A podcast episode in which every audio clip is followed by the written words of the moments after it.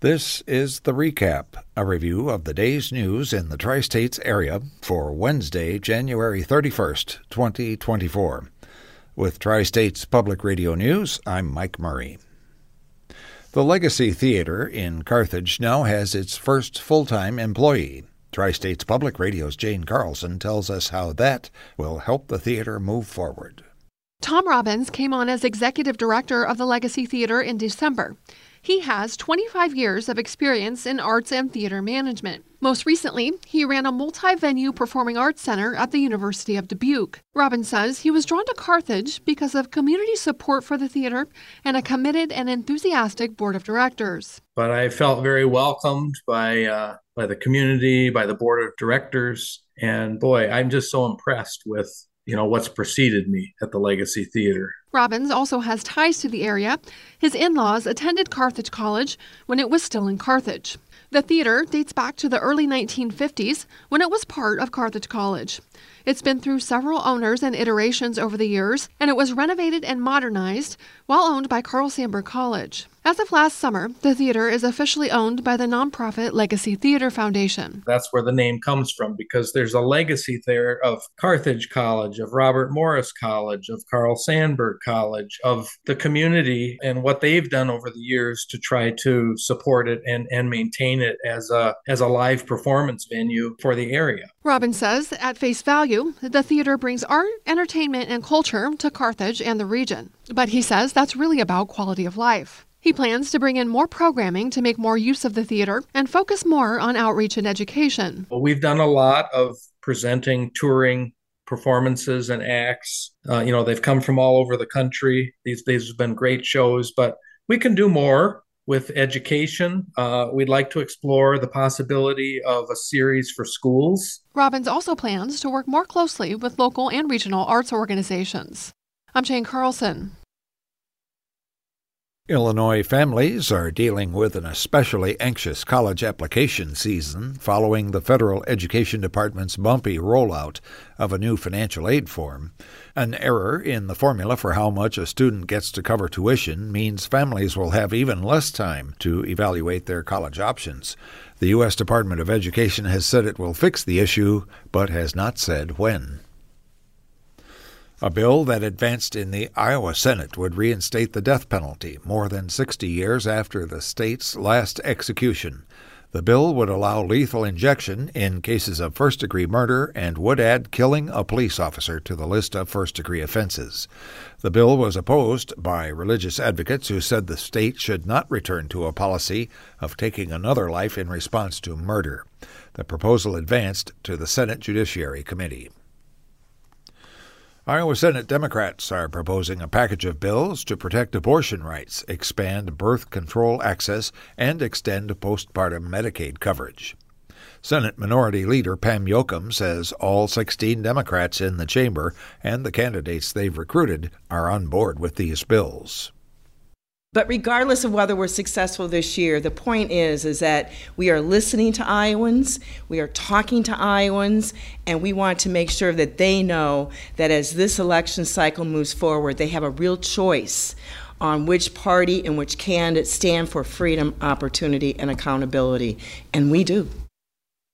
The Republican majority legislature voted last year to ban most abortions as early as six weeks of pregnancy, so abortion rights legislation has almost no chance of passing. But Republicans, including the governor, have supported more access to birth control and changing postpartum insurance coverage. In a unanimous vote, the Illinois State Board of Elections decided yesterday to keep former President Donald Trump on Illinois' primary ballot. Board member Jack Vrett says they do not have the power to weigh in on complex constitutional issues, and doing so could set a dangerous standard. A group of Illinois voters and a national voting rights group filed an objection earlier this month to Trump appearing on the ballot on the grounds that he engaged in an insurrection at the U.S. Capitol. The challenge will likely head to the Illinois courts now. The U.S. Supreme Court will hear arguments next month on whether Trump's role in the January 6th attack disqualifies him from running. The new athletic director at Southeastern Community College is hoping for another successful run at the school. Joe O'Brien spent eight years as head coach of the men's basketball team in the late 1990s and early 2000s. The school won three national junior college basketball championships during that time. He began work as athletic director a couple of weeks ago. A welcome reception for O'Brien is scheduled for 3 p.m. on Thursday in Lauren Walker Arena on the West Burlington campus. In our feature for today, election officials say the stakes could not be higher to find poll workers as we head into a presidential election. But low pay and long hours can make it a challenging position to fill, meaning they need to find new ways to recruit tens of thousands of people to staff the polls ahead of Illinois' March 19th primary. WBEZ's Tessa Weinberg reports on the search for poll workers. At the Cook County Elections Operations Center in Cicero, rows of large metal boxes containing essential voting equipment sit at the ready. Ed Michalowski is the Cook County Deputy Clerk of Elections. For Election Day, he says there are 1,430 of those boxes, to be exact. To me, it always reminds me of the uh, Indiana Jones first movie when they're going with the Ark of the Covenant and the warehouse keeps going and going and going. Each of those boxes full of election equipment will be sent to a precinct in the suburbs. And at each precinct, ideally, there would be five election judges who are trained on how to use the equipment to help voters cast their ballot. That means the county needs at least 7,150 election judges for those sites. It's pretty daunting when you look at it. But this year, Michalowski estimates they won't reach that goal we're probably going to be over 6,000 at the end of the day, which will put us in a position where we'll have at least three people in every precinct, which is uh, manageable, not perfect, but manageable. Finding enough poll workers is a challenge for election officials across the country, and even they acknowledge it's a tough job. Here's Chicago Board of Elections spokesman Max Bever. It's long hours. It's not much pay for those long hours, and you are at the center of what can be a very politically fraught day. But it's an essential job, too. The way the law is written, election judges are required to be that heart of the democratic process. And when we can't get enough judges, uh, election day doesn't uh, run as smoothly. To boost the ranks of poll workers, some election authorities are increasing pay.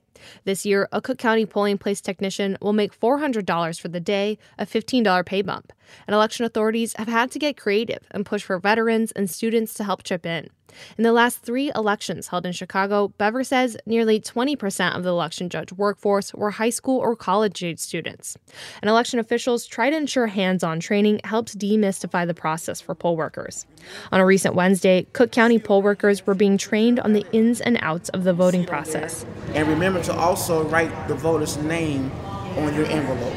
Okay, this is the provisional ballot envelope. LaShawn Hatchett is a lead election judge trainer. She remembers feeling hesitant the first time she worked the polls more than a decade ago. She likes to remind new poll workers Don't be worried about memorizing anything here today. Everything is in the manual here.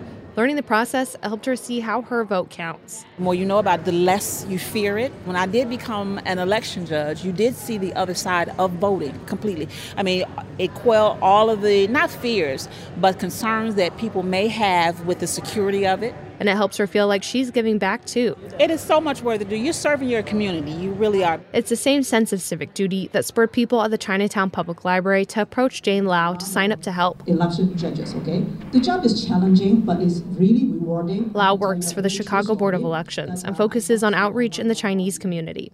She's trying to recruit poll workers who are bilingual to help serve the hundreds of precincts that qualify for language assistance. He's filling out the form to uh, apply to serve as the judge of election on election day, and uh, he speaks uh, Mandarin. It's uh, one of the Chinese dialects. Lau does outreach like this year round. Word of mouth is important, and her pitch is simple. I mean, when you hear uh, people sign up as election judges, and then they say, "Okay, it's the civic duty," and then I said, "There you go." yeah. While most poll workers are only giving a few days of their time, Michalowski says it's work that couldn't be more essential. We need help, real help, to prop up democracy. Michalowski says election judges are the frontline forces that help beat back misinformation and false narratives from taking root at the ballot box. Tessa Weinberg, WBEZ News. In the weather for our listening area for today, cloudy skies through mid morning, then it should gradually clear with a high in the low 50s. West winds at 5 to 10 miles an hour should turn toward the south this afternoon. For tonight, partly cloudy skies with a low in the mid 30s. For TSPR News, I'm Mike Murray. Tri States Public Radio is part of the NPR network.